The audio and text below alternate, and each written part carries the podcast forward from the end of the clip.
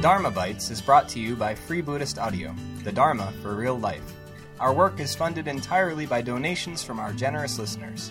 If you would like to help us keep this free, come and join us at freebuddhistaudio.com forward slash community. Thank you and happy listening.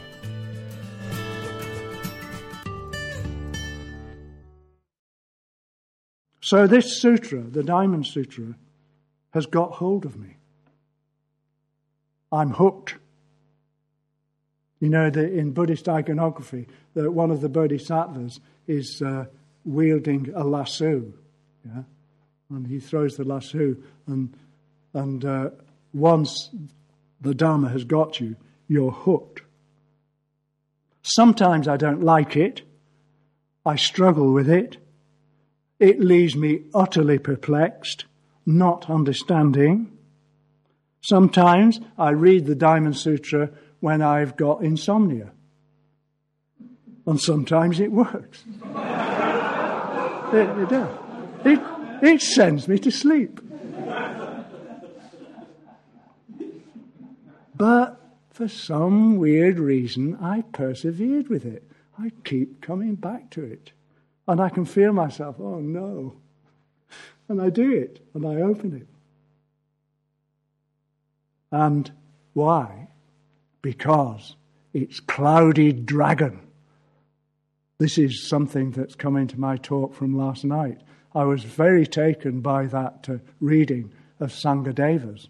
It's a poem of Bhante's called Clouded Dragon. Behold the clouded dragon, imperial, gold, divine, while he feels the central silence in the storm of the divine.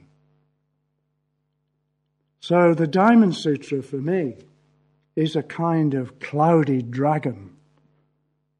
One can feel on a good day that central silence, capital C, capital S, at the center of its storm, at the center of the storm of paradoxes that are battering you and bashing you and pummeling you. So, if we read it when we're really alert, we can experience the Diamond Sutra like a disembodied Zen master. And it's a, a Rinzai Zen master, not a Soto Zen master. It's Koan Zen. The Zen master as text.